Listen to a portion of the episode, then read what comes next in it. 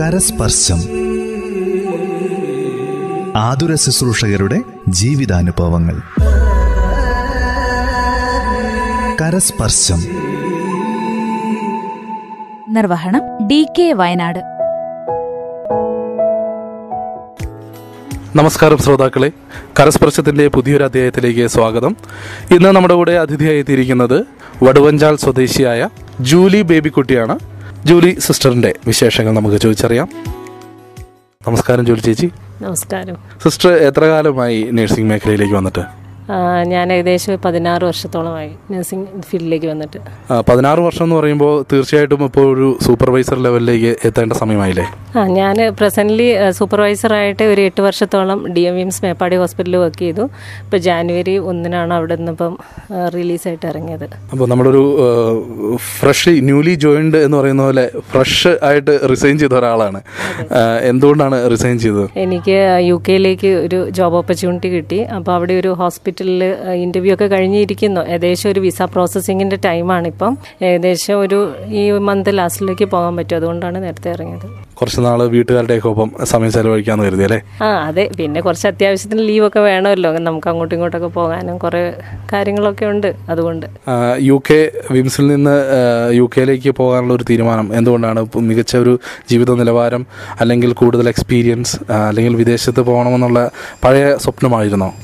Actually വിംസിലേക്ക് ഞാൻ join ചെയ്യുമ്പോൾ അങ്ങനെ ഒരു വിദേശത്ത് പോകണം എന്നുള്ള ഒരു ഇതിലൊന്നും അല്ലായിരുന്നു ഞാൻ അവിടെ കയറിയത്. കാരണം ഹസ്ബൻഡ് നാട്ടിൽ തന്നെ സെറ്റിൽഡ് ആണ്. അപ്പോൾ പുള്ളി ഇവിടെ കൃഷിയൊക്കെ ആയിട്ട് നോക്കി നടക്കുന്നു. അപ്പോൾ ഞാൻ വിചാരിച്ചു ഇവിടെ തന്നെ അങ്ങ് കൂടിയേക്കാമെന്ന്. പിന്നെ നമ്മളുടെ കുട്ടികൾ വളർന്നു വരുന്നതും അങ്ങനത്തെ ഒരു സാഹചര്യം വരുമ്പോൾ നമ്മുടെ ലിവിങ് എക്സ്പെൻസസ് കൂടുകയും വരികയാണ് അപ്പോൾ ആ ഒരു സിറ്റുവേഷനിൽ ഞാൻ ഓർത്തു എന്തായാലും ഫാമിലീനെ കൊണ്ടുപോകണം. അപ്പോൾ എല്ലാവരുമായിട്ട് ഒരുമിച്ച് ജീവിക്കാനുള്ളൊരു ഓപ്പർച്യൂണിറ്റി നോക്കി. അങ്ങനെ ഒ ഇ ടി എടുത്തു. അങ്ങനെ ഒ ഇ ടി എഴുതി ഒരു സെക്കൻഡ് അറ്റംപ്റ്റിൽ പാസ്സായി അപ്പോൾ പിന്നെ അങ്ങനെ പോകാം. പിന്നെ ഫാമിലിയായിട്ട് ഒരുമിച്ച് ജീവിക്കാമല്ലോ എന്നൊക്കെ കരുതി അങ്ങനെ എടുത്തതാണ് ഈ ഒരു ഓപ്ഷൻ ഗൾഫ് കൺട്രീസിനെ കമ്പയർ ചെയ്യുമ്പോൾ യൂറോപ്യൻ കൺട്രീസ് ആണ് കൂടുതലും കുടുംബമായിട്ട് ജീവിക്കാൻ സാഹചര്യം അനുകൂലമെന്ന് തോന്നുന്നു അല്ലേ? എനിക്ക് ശരിക്കും അതിനെപ്പറ്റി അറിയത്തില്ല. പിന്നെ ഞാൻ നോക്കിയത് എന്താണെന്ന് വെച്ച് കഴിഞ്ഞാൽ നമ്മൾക്കിപ്പോൾ ഏകദേശം എനിക്കൊരു ഫോർട്ടി ഏജ് ആയി. അപ്പോൾ ആ ഒരു ഏജിന് എനിക്ക് ഇനിയിപ്പോൾ ഗൾഫ് കൺട്രീസിലേക്ക് ചാൻസസ് കുറവാണ്. പിന്നെ അതുകൂടാതെ പിന്നെ ഫാമിലി കുട്ടികളുടെ സ്റ്റഡീസിന്റെ കാര്യങ്ങളൊക്കെ യൂറോപ്യൻ കൺട്രീസിൽ നമുക്ക് കുറച്ചും കൂടെ നന്നായിട്ട് നോക്കാം. പിന്നെ എനിക്കൊരു മമ്മിയുണ്ട്. കൂടെ അപ്പം മമ്മീനെ ഒറ്റയ്ക്ക് ഇട്ടിട്ട് പോകാൻ പറ്റില്ല. അപ്പം മമ്മീനെയും കൂടെ കൂട്ടാം എന്നുള്ള ഒരു ഇതൊക്കെ വെച്ചിട്ടാണ് ഈ ഒരു ഇതിൽ സെലക്ട് ചെയ്തത്.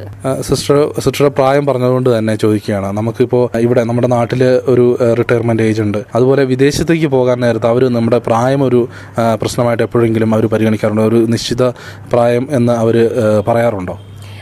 കേട്ടിടത്തോളം ഒരു നമ്മൾക്ക് അങ്ങനെ ഒരു പ്രായപരിധി യൂറോപ്യൻ കൺട്രീസിലില്ല അവിടെ ഇപ്പം എന്റെ ഫ്രണ്ട്സൊക്കെ കുറേ പേര് അവിടെ വർക്ക് ചെയ്യുന്നുണ്ട്. അവർ പറയുന്നതിനനുസരിച്ച് ഒരു സിക്സ്റ്റി എയ്റ്റ് ഇയേഴ്സ് വരെയൊക്കെ നമുക്ക് അവിടുത്തെ retirement age sixty ഫോറോ sixty eight എന്തൊക്കെയാണെന്നാണ്. അപ്പോൾ അതുവരെ നമുക്ക് അവിടെ വർക്ക് ചെയ്യാം. പിന്നെ അവിടെ ഒരു ഏജ് ഒരു പ്രശ്നമല്ല. നമ്മളുടെ അവരുടെ കുറേ ക്രൈറ്റീരിയാസ് ഉണ്ട്. U E T C B T interview പാസ്സാകുക അങ്ങനത്തെ ക്രൈറ്റീരിയ പാസ്സായി കഴിഞ്ഞാൽ നമുക്ക് ഏത് ഏജിൽ അവിടെ പോകാമെന്നുള്ളതാണ് ഒരു നേഴ്സായി നമ്മൾ അവിടെ ജോലി ചെയ്യുന്നു പിന്നീട് അവിടെ റിട്ടയർ ചെയ്യുന്നു. പിന്നീട് നമുക്ക് അങ്ങോട്ടുള്ള ലിവിങ് എക്സ്പെൻസ് എങ്ങനെയാണ്? അവരുടെ ഒരു പെൻഷൻ പ്ലാൻ പോലെ യു കെ ഗവൺമെന്റ് അവർ നമ്മുടെ ജീവിത സാഹചര്യങ്ങളിൽ ചെലവുകളും മറ്റും ഏറ്റെടുക്കാൻ സാധ്യതയുണ്ടോ? അതോ നമ്മൾ എങ്ങനെയാണ് അതിനുവേണ്ടി നേരത്തെ സേവിങ്സ് കരുതണോ?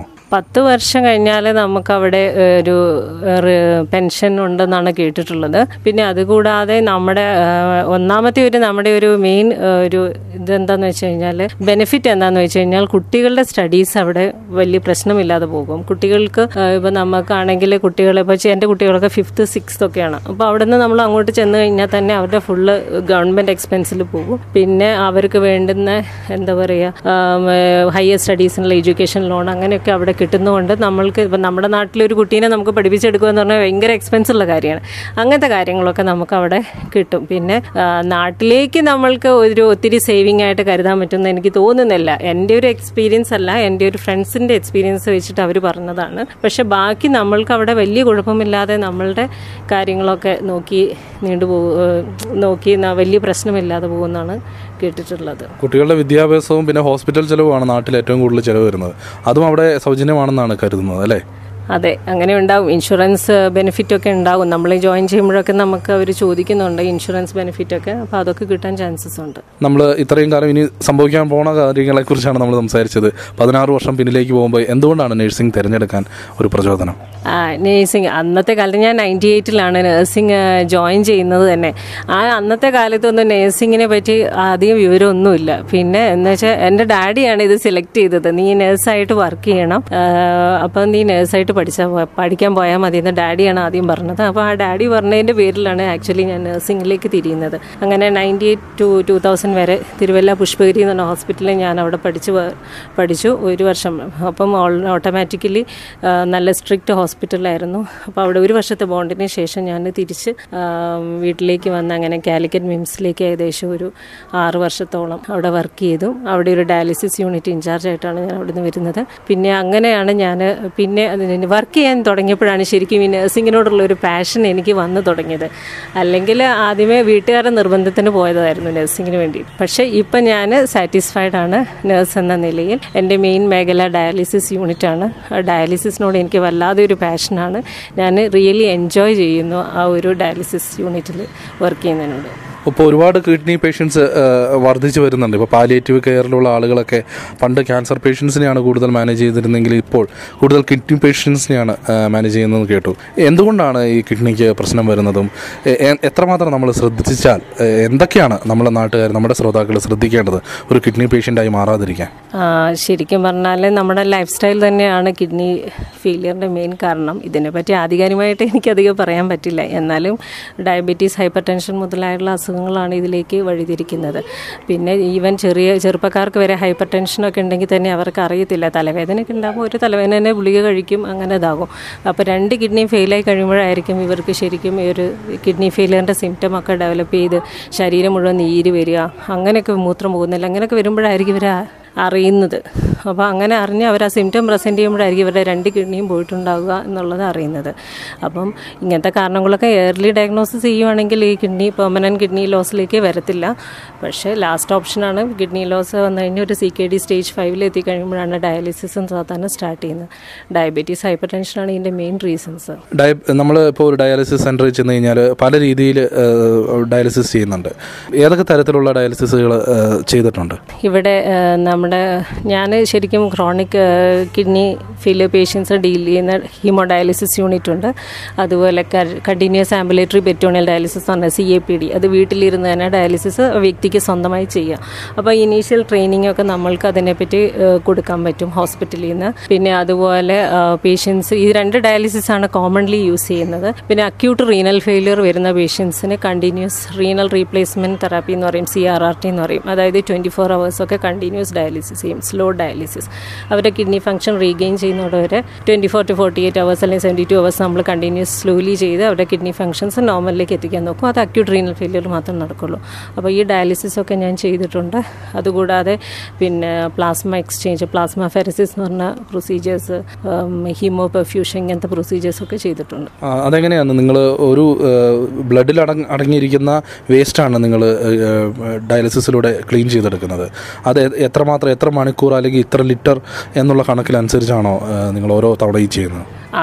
ക്രോണിക് കിഡ്നി ഫെയിലിയർ ഉള്ള പേഷ്യൻസിന് റെഗുലർലി വീക്ക്ലി ത്രൈസ് എന്നുള്ള ഡയാലിസിസ് സെഷനാണ് നമ്മൾ കൊടുക്കുന്നത്. അതായത് ഫോർ അവേഴ്സ് പെർ ഡയാലിസിസ് അത് ഈ ഫോർ അവേഴ്സിനുള്ളിൽ മാക്സിമം ഒരു പേഷ്യന്റിന്റെ വേസ്റ്റ് റിമൂവൽ അതായത് പേഷ്യന്റിന്റെ ബ്ലഡ് ഒരു ഡയലൈസർ എന്ന് പറഞ്ഞുള്ള ഒരു ഫിൽറ്ററിലേക്ക് കടത്തി വിട്ടിട്ട് അതിലൂടെ മെഷീൻ വഴി നമ്മൾ ആ ഫിൽറ്ററിൽ കൂടെ ബ്ലഡ് പ്യൂരിഫൈ ചെയ്ത് വേസ്റ്റ് പ്രോഡക്റ്റ് റിമൂവ് ചെയ്ത് പ്യൂരിഫൈഡ് ബ്ലഡ് തിരിച്ച് നമ്മളെ പേഷ്യന്റിന്റെ ബോഡിയിലേക്ക് കയറ്റുന്നതാണ്. ഇതൊരു കണ്ടിന്യൂസ് പ്രോസസ്സാണ് ഏകദേശം ഒരു ഫോർ അവേഴ്സ് കണ്ടിന്യൂസ് സെഷൻ ഉണ്ടാവും. പിന്നെ ഈ ഫോർ അവേഴ്സ് നമ്മൾ ഡയാലിസിസ് ചെയ്ത് കഴിഞ്ഞതിന് ശേഷം ഫോർ അവേഴ്സ് കഴിഞ്ഞ് പിന്നെ അടുത്ത മൂന്ന് ദിവസം കഴിഞ്ഞിട്ടാണ് നമ്മൾ പേഷ്യന്റ് മൂന്ന് ദിവസം അല്ലെങ്കിൽ ഒന്നട വിട്ടാണ് നമ്മൾ പേഷ്യന്റിനോട് എന്ന് വെച്ചാൽ വീക്കിലി ത്രൈസ് എന്ന് പറയുമ്പോൾ ഒന്നട വിട്ട് രണ്ട് പ്രാവശ്യം വരും. പിന്നെ ഒരു രണ്ട് ദിവസം കഴിഞ്ഞിട്ട് ഒരു ഡയാലിസിസും അങ്ങനെ മൂന്ന് ഡയാലിസിസ് ചെയ്യുന്നത്. പിന്നെ ഈ മീൻ ടൈമിൽ ഇവർക്ക് നമ്മൾ നോർമൽ കിഡ്നി പേഷ്യൻസിന് ക്രിയാറ്റിനൊക്കെ വൺ പോയിന്റ് നോർമൽ പേഷ്യൻസിന്റെ ക്രിയാറ്റിൻ വൺ പോയിന്റ് ത്രീ അല്ലെങ്കിൽ വൺ ഒക്കെ നിൽക്കുന്നത് ഈ ഡയാലിസിസ് പേഷ്യൻസിന് അങ്ങനെ മെയിന്റെയിൻ ചെയ്ത് നിർത്താൻ പറ്റില്ല. ഒരു ഫൈവ് സിക്സ് ആ റേഞ്ചിൽ അവർക്ക് മെയിന്റെയിൻ ചെയ്യാൻ പറ്റും. ഓൾറെഡി അവരുടെ ഈ ഡയാലിസിസ് സമയത്ത് മാത്രമേ അവരുടെ പ്യൂരിഫിക്കേഷൻ പ്രോസസ്സ് നടക്കുന്നുള്ളൂ. നമ്മുടെ കിഡ്നി ട്വന്റി ഫോർ അവേഴ്സ് പ്രവർത്തിച്ചുകൊണ്ടിരിക്കുന്നു. പക്ഷേ ഇവരുടെ കിഡ്നി എന്ന് പറഞ്ഞാൽ ഈ ഡയാലിസിസ് സമയത്ത് മാത്രമാണ് ചെയ്തുകൊണ്ടിരിക്കുന്നത്. ഇപ്പോൾ ഡയാലിസിസിന്റെ രീതികളൊക്കെ പറഞ്ഞു. ഏത് ഘട്ടത്തിലാണ് കിഡ്നി ഡയാലിസിസ് നമുക്ക് ചെയ്യാൻ പറ്റാത്ത ഒരു സാഹചര്യം വരുന്നത്? പേഷ്യന്റിന് ഇപ്പോൾ ബി പി കുറവുള്ളവർക്ക് ചെയ്യാൻ പാടില്ല എന്നൊക്കെ കേട്ടിട്ടുണ്ട്. അങ്ങനെ എന്തൊക്കെ സാഹചര്യങ്ങളിലാണ് ഒരു പേഷ്യന്റ് നമുക്ക് ഡയാലിസിസ് ചെയ്യാൻ സാധിക്കാത്ത അവസരങ്ങൾ? നോർമലി ബി പി ഇതിന്റെ ഒരു മെയിൻ ഫാക്ടേഴ്സ് ആണ്. കാരണം ബി പി മെയിന്റെയിൻ ചെയ്തില്ലെങ്കിൽ ഡയാലിസിസ് സമയത്ത് ആ പേഷ്യന്റിന്റെ എക്സസീവ് ഇപ്പോൾ ഒരു മൂന്ന് നാല് കിലോ ഒക്കെ പേഷ്യന്റ് വെയിറ്റ് ഗെയിൻ ആയിട്ടായിരിക്കും ഒരു ഡയാലിസിസ് കഴിഞ്ഞ് അടുത്ത ഡയാലിസിസിന് വരുന്നത്. ആ സമയത്ത് ആ ശരീരത്തിൽ ആ ഫ്ലൂയിഡ് റിമൂവൽ ചെയ്യുമ്പോൾ ശരിക്കും ബി പി കുറയാനുള്ള ചാൻസസ് കൂടുതലാണ്. ആ സമയം നമ്മൾ പേഷ്യന്റിന്റെ ബോഡീന്റെ വെയിറ്റിനനുസരിച്ച് തന്നെയാണ് നമ്മൾ ഡ്രൈ വെയിറ്റ് റിമൂവ് ചെയ്യുന്നത്. ഇപ്പോൾ ലോങ് ടേം ഇപ്പോൾ ഒരു പേഷ്യന്റ് നാല് മണിക്കൂർ കൊണ്ട് നമുക്കൊരു മൂന്ന് കിലോ റിമൂവ് ചെയ്യാൻ പറ്റിയില്ലെങ്കിൽ നമ്മൾ ചിലപ്പോൾ ഒരു സിക്സ് അവർ സെഷനൊക്കെ ആക്കും സ്ലോലി ഇപ്പോൾ നാല് മണിക്കൂർ കൊണ്ട് മൂന്ന് കിലോ റിമൂവ് ചെയ്യുന്നതും ആറ് മണിക്കൂർ കൊണ്ട് മൂന്ന് ലിറ്റർ ഫ്ലൂയിഡ് നമ്മൾ എടുക്കുന്നതും വ്യത്യാസമുണ്ട്. അപ്പോൾ അങ്ങനെ സ്ലോലി നമുക്ക് ചെയ്യാം. സ്റ്റിൽ ബി പി നമുക്ക് മെയിന്റെയിൻ ചെയ്യാൻ പറ്റിയില്ല എന്നുണ്ടെങ്കിലൊക്കെ നമ്മൾ അഡീഷണൽ മെഡിസിന്റെ സപ്പോർട്ടോടുകൂടി ഡയാലിസിസ് ചെയ്യാം. പിന്നെ ഒരു പേഷ്യന്റിന്റെ ഇതെല്ലാം നോക്കിയിട്ട് മാത്രമേ ഇതൊക്കെ ഒരു റെഗുലർ പേഷ്യന്റിന്റെ സിറ്റുവേഷനാണ് ഞാൻ പറഞ്ഞത്. പിന്നെ നോർമലി ഒരു പേഷ്യന്റ് ഇനിഷ്യേറ്റ് ചെയ്യുമ്പോൾ ഇങ്ങനത്തെ ഫാക്ടേഴ്സൊക്കെ ഉണ്ടെങ്കിൽ വളരെ സ്ലോലി ഡയാലിസിസ് സെഷൻ കൂട്ടി അവേഴ്സ് കൂട്ടി അങ്ങനെ വിട്ട് മെഡിക്കൽ സപ്പോർട്ടോടു കൂടി മാത്രമേ ചെയ്യാറുള്ളൂ. എപ്പോഴാണ് ഒരു പേഷ്യന്റിന് ഡയാലിസിസ് തീരെ ചെയ്യാൻ പറ്റാത്ത ഒരു സാഹചര്യവും ഒരു ട്രാൻസ്പ്ലാന്റിലേക്ക് പോകേണ്ട ഒരു സാഹചര്യം വരുന്നത് എപ്പോഴാണ്? ട്രാൻസ്പ്ലാന്റ് ആക്ച്വലി ഒരു ഓപ്ഷൻ ആണെന്നുള്ളത്. കാരണം നമ്മൾക്ക് എന്നും ഈ ഡയാലിസിസിന് ഒരു രോഗി വരുന്നു കാനുലേഷൻ ചെയ്യുന്നു.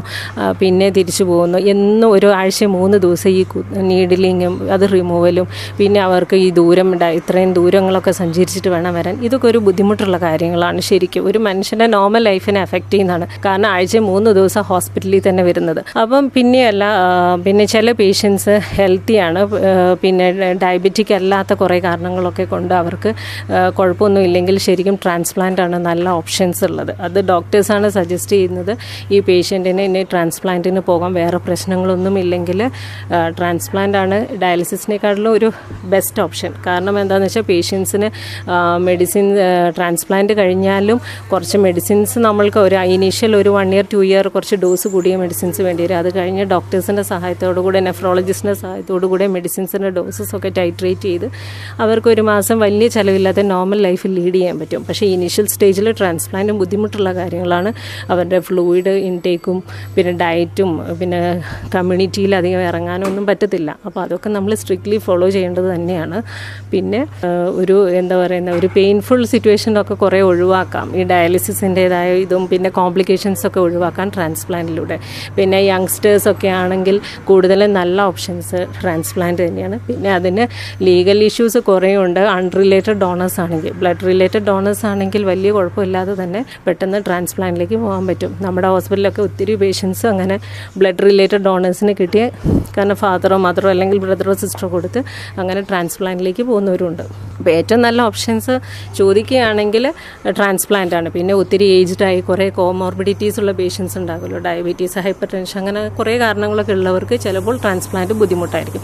അങ്ങനെയുള്ള പേഷ്യൻസിന് മെയിന്റനൻസ് ഹീമോഡയാലിസിസ് വീക്ക്ലി ത്രൈസ് തന്നെ നിവർത്തിയുള്ളൂ. സ്ഥിരമായിട്ട് ഡയാലിസിസ് ചെയ്യുന്നവരെ നമ്മൾ ഓരോ പ്രാവശ്യം വരുമ്പോൾ ക്യാനിൽ സുചി കുത്തി അതിലൂടെ ബ്ലഡ് ചെയ്യുന്നതിന് പകരം ഒരു ഫിസ്റ്റുല ചെയ്യുന്ന പരിപാടിയെ കുറിച്ച് കേട്ടിട്ടുണ്ട്. അതിനെക്കുറിച്ച് കൂടി ഒന്ന് പറയാമോ? ഈ ഫിസ്റ്റുല എന്ന് പറയുന്നത് തന്നെ ഒരു നമ്മുടെ ഒരു പേഷ്യന്റിന്റെ ബ്ലഡിൽ സാധാരണ ഒരു നോർമൽ വെയിനിൽ നമുക്കൊരു ത്രീ ഹൺഡ്രഡ് എം എൽ അല്ലെങ്കിൽ three fifty M L per minute blood flow നമുക്ക് വലിച്ചു കിട്ടില്ല. അതിന് വേണ്ടിയിട്ടാണ് സർജിക്കൽ വഴി ഫിസ്റ്റുല ക്രിയേറ്റ് ചെയ്യുന്നത്. ഫിസ്റ്റുല പേഷ്യന്റിന്റെ കയ്യിൽ ഒരു വലിയൊരു ആർട്ടറിയും ഒരു വെയിന്റെ അന്നേരം ഒരു ആർട്ടറിന്റെ സൈഡ് ഒരു വെയിന്റെ എൻഡോ അങ്ങനെ വെച്ചിട്ട് അനസ്റ്റമോസിസ് ചെയ്യുവാണ്. ഒരു വെയിനിലേക്ക് ഒരു ആർട്ടീരിയൽ ഫ്ലോ കൊണ്ടുവരികയാണ് ചെയ്യുന്നത്. ആ ഫ്ലോയിലൂടെ ഒരു വെയിൻ ഡെവലപ്പ് ആകുകയാണ്. അപ്പോൾ നല്ല ഫ്ലോ ഉള്ള ഒരു വെയിൻ ആയിരിക്കും. ആ വെയിനിലേക്കാണ് ഫിസ്റ്റുല വഴി ക്രിയേറ്റ് ചെയ്ത ആ വെയിനിലേക്കാണ് നമ്മൾ ഈ നീഡിലിങ് ചെയ്യുന്നത്. അല്ലാതെ നോർമൽ ഒരു വെയിനിലൂടെ നമുക്ക് ഇത്രയും ഫ്ലോയിൽ ബ്ലഡ് കിട്ടത്തില്ല. അപ്പോൾ അതൊരു പെയിൻഫുൾ പ്രൊസീജിയറാണ് പിന്നെ ടെമ്പററി കുറേ പിന്നെ വാസ്കുലർ ആക്സസ് കാരണം ഡയബറ്റിക് ആകുമ്പോൾ നോർമലി നമ്മുടെ വെയിൻസ് എല്ലാം പ്രോബ്ലം വരും. അപ്പോൾ അങ്ങനെയുള്ള പേഷ്യൻസിന് ശരിക്കും പറഞ്ഞാൽ കത്തീറ്റേഴ്സ് ഇടാറുണ്ട് പെർമനന്റ് കത്തീറ്റേഴ്സ് എയ്റ്റ് മന്ത്സ് ഒക്കെയാണ് പറയുന്നത്. എന്നാലും ടു ഇയേഴ്സ് വരെ വലിയ കുഴപ്പമില്ലാതെ പോകുന്ന പെർമനന്റ് കത്തീറ്റേഴ്സ് ഉണ്ട്. ആ കത്തീറ്റർ വഴിയും ഡയാലിസിസ് ചെയ്യും. പിന്നെ എന്താണ് ആ കത്തീറ്റർ കിടക്കുമ്പോൾ നമുക്കധികം കുളിക്കാനും അങ്ങനെയൊക്കെ ഒരു ബുദ്ധിമുട്ടുണ്ടാകും പിന്നെ ഇൻഫെക്ഷന് ചാൻസസ് കുറവാണ് ഉണ്ടാകാറുണ്ട് ഉണ്ടാകാറുണ്ട്. ടണലിന്റെ കത്തീറ്ററിനൊക്കെ ചാൻസസ് കുറവാണെങ്കിലും ചിലപ്പോൾ ഉണ്ടാകാം. അപ്പോൾ അങ്ങനത്തെ പിന്നെ ക്ലോട്ടിങ്ങിനുള്ള ടെൻഡൻസി ഒക്കെ കൂടുതലാണ് കത്തീറ്റേഴ്സിന് പക്ഷേ ഏജ്ഡ് പേഷ്യൻസിനൊക്കെ കത്തീറ്റേഴ്സും പെർമനന്റ് കത്തീറ്റേഴ്സ് യൂസ് ചെയ്യാറുണ്ട്. എപ്പോഴെങ്കിലും ഡോണർക്ക് കിഡ്നി നൽകുന്ന ആൾക്ക് ഒരു ബുദ്ധിമുട്ടായിട്ട് പിന്നീട് എപ്പോഴും കണ്ടിട്ടുണ്ടോ? ഈ പതിനാറ് വർഷത്തിനിടയ്ക്ക്. ഞാൻ ഇതുവരെ കണ്ടിട്ടില്ല. ഒന്ന് രണ്ട് ഡോണേഴ്സിന്റെ പ്രശ്നം ഉണ്ടായിട്ടുണ്ട്. എന്നാലും കുറേയൊക്കെ അവരുടെ ഇതാകും. കാരണം എന്താണെന്ന് വെച്ച് കഴിഞ്ഞാൽ പിന്നെ ഈ ഒരു ഡയബറ്റിക്കൊക്കെ ആകുന്ന ഒരു ചാൻസസ് ഉണ്ടല്ലോ. കാരണം ഫാമിലി ഹിസ്റ്ററിയാണ് ഡയബറ്റീസ് ഒക്കെ അപ്പോൾ ഒരു ഡോണറിന്റെ ഫാദറിനോ മദറിനോ ചിലപ്പോൾ ഡയബറ്റിക് ഒക്കെ ആകുവാണെങ്കിൽ ഇവർക്ക് റിസ്ക് കൂടുതലാണ്. കാരണം ഭാവിയിൽ ഇവർക്ക് ഇപ്പം ഇതൊക്കെ ചെക്ക് ചെയ്തിട്ട് ട്രാൻസ്പ്ലാന്റ് ഡോക്ടേഴ്സ് കിഡ്നി റിമൂവ് ചെയ്യുള്ളൂ. പക്ഷേ ഈ ഒരു ഇത് വരുമ്പം ഈ ഒരു ഡോണറിന്റെ ഈ ഡയബറ്റീസ് ഒക്കെ ഉണ്ടോ നോക്കിയിട്ടൊക്കെ തന്നെ ചെയ്യാറുള്ളൂ കേട്ടോ അപ്പം അഥവാ ഇല്ലെങ്കിൽ പിന്നെ ഭാവിയിൽ അവർക്ക് ഫ്യൂച്ചറിൽ ഡയബറ്റീസ് ഒക്കെ വരുമ്പോൾ ഈ ഒരു സിംഗിൾ കിഡ്നി കൊണ്ട് അവർക്കത് മെയിന്റെയിൻ ചെയ്യാനുള്ള ബുദ്ധിമുട്ടുണ്ടാകാറുണ്ട്. പക്ഷേ റെയറാണ് അങ്ങനെ കാണുന്നത്. ഒരു സിംഗിൾ കിഡ്നി മതി മനുഷ്യന് ജീവിക്കാൻ. അപ്പോൾ അങ്ങനെ വലിയ ഇഷ്യൂസ് ഒന്നും ഇതുവരെ കാണാറില്ല. അപ്പോൾ നമ്മുടെ അടുത്ത് തന്നെ കിഡ്നി ട്രാൻസ്പ്ലാന്റ് ഡോണർ കഴിഞ്ഞ ഒരു അമ്മ ഇപ്പോഴും ഉണ്ട്. ഒരു പതിനഞ്ച് വർഷമായിട്ട് അവർക്ക് യാതൊരു പ്രോബ്ലവും ഇല്ലാതിരിക്കുന്നുണ്ട്. അപ്പോൾ തീർച്ചയായിട്ടും അത് പ്രോത്സാഹിപ്പിക്കപ്പെടേണ്ട ഒരു കാര്യം തന്നെയാണ് അല്ലേ അതെ കാരണം ഒരു പേഷ്യന്റ് ഇത്രയും നാൾ ഈ ഡയാലിസിസിന് വന്ന് ഡയാലിസിസ് സമയത്ത് നമുക്ക് ശരിക്കും പറഞ്ഞു കഴിഞ്ഞാൽ ഭയങ്കര ബി പി കുറയുക ചില പേഷ്യൻസിന് ഭയങ്കര വോമിറ്റിങ് മസിൽ ക്രാംസ് ഇങ്ങനത്തെ കുറേ കോംപ്ലിക്കേഷൻസ് ഹീമോഡയാലിസിസിലുണ്ട് പിന്നെ ബ്ലഡ് ബോൺ വൈറസസ് ഇൻഫെക്ഷൻസിനും ചാൻസസ് കൂടുതലാണ്. അത് പ്രോപ്പർ ഒരു കെയർ ഇല്ലെങ്കിൽ മാത്രമേ അങ്ങനെ വരുള്ളൂ. ഹെപ്പറ്റൈറ്റിസ് ബി ഹെപ്പറ്റൈറ്റിസ് സി ഒക്കെ റെയർ ആണ് എന്നാലും. അപ്പോൾ ഇങ്ങനെയൊക്കെയുള്ള ഇൻഫെക്ഷൻസ് ഒക്കെ പ്രിവെന്റ് ചെയ്യാൻ പറ്റും. ട്രാൻസ്പ്ലാന്റ് കാരണം കാരണം ട്രാൻസ്പ്ലാന്റ് ചെയ്ത് കഴിഞ്ഞാൽ ഒരു നോർമൽ ലൈഫ് തന്നെ അവർക്ക് ഇനീഷ്യലിൽ പറ്റിയില്ലെങ്കിലും ഒരു വൺ ഇയർ ഒക്കെ കഴിയുമ്പോഴത്തേക്ക് അവർക്ക് നോർമൽ ലൈഫിൽ അവർക്ക് ലീഡ് ചെയ്യാൻ പറ്റും. പക്ഷെ വിത്ത് പ്രോപ്പർ മെഡിക്കേഷൻസ് മാത്രം. കാരണം മെഡിക്കേഷൻസ് ആ ടൈമിങ്ങിന് ഡോക്ടേഴ്സ് പറയുന്നതിനനുസരിച്ച് ആ മെഡിസിൻ കഴിച്ചില്ലെങ്കിൽ തന്നെ അവർക്ക് റിജക്ഷന് ചാൻസസ് കൂടുതലാണ്. പിന്നെയൊക്കെ ദൈവത്തിന്റെ കയ്യിലാണല്ലോ. ഇന്ന ആൾക്ക് ഇത്ര പെട്ടെന്ന് റിജക്ഷൻ ആകണം ഇത്ര വർഷം കഴിഞ്ഞ് റിജക്ഷൻ ആണെന്നുള്ളതൊക്കെ ചിലവരുടെ ശരീരത്തിനനുസരിച്ചും മെഡിസിന്റെ ഇതിനനുസരിച്ചൊക്കെ ഇരിക്കും. അപ്പം ഏറ്റവും നല്ല ഓപ്ഷൻസ് ഡയാലിസിസിനേക്കാളും ട്രാൻസ്പ്ലാന്റ് തന്നെയാണ്. പിന്നെ അതാണ് അത് എല്ലാവർക്കും സാമ്പത്തികമായിട്ട് കുറച്ച് ഇഷ്യൂസ് വരാറുണ്ട് ട്രാൻസ്പ്ലാന്റിന് ചാർജസ് കൂടുതൽ. എന്നാലും ബ്ലഡ് റിലേറ്റഡ് ഡോണേഴ്സിന് വളരെ കുറഞ്ഞ ചെലവിൽ ട്രാൻസ്പ്ലാന്റ് ചെയ്യുന്ന നല്ല നല്ല ഹോസ്പിറ്റൽസ് നമ്മുടെ നാട്ടിലുണ്ട്. വളരെ വലിയൊരു ഇൻഫർമേഷൻ തന്നെയാണ്. നമ്മളൊക്കെ ഇത് കേട്ടുകൊണ്ടിരിക്കുന്ന ശ്രോതാക്കളും ഞാനും ഓരോ തവണ കരസ്പർശത്തിന്റെ എപ്പിസോഡ് കഴിയുമ്പോഴും എത്രമാത്രം ഭാഗ്യവാന്മാരാണ് ഭാഗ്യവതികളാണെന്ന് തിരിച്ചറിയുകയാണ് നിങ്ങൾ നഴ്സുമാരോട് സംസാരിക്കുമ്പോൾ. നിങ്ങൾ ഒരു ഒരു കിഡ്നി നന്നായി പ്രവർത്തിക്കുന്ന ഒരു കിഡ്നി എന്റെ ശരീരത്തിലുണ്ടെങ്കിൽ ഞാൻ എത്ര ഭാഗ്യവാനാണ് എന്ന് മനസ്സിലാക്കി തരുന്ന ഒരു അഭിമുഖം കൂടിയായിരുന്നു ഇത്.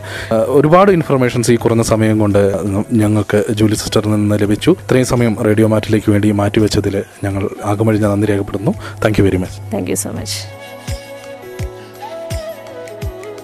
നിർവഹണം ഡി കെ വയനാട്. കരസ്പർശം. ആതുര ശുശ്രൂഷകരുടെ ജീവിതാനുഭവങ്ങൾ. കരസ്പർശം.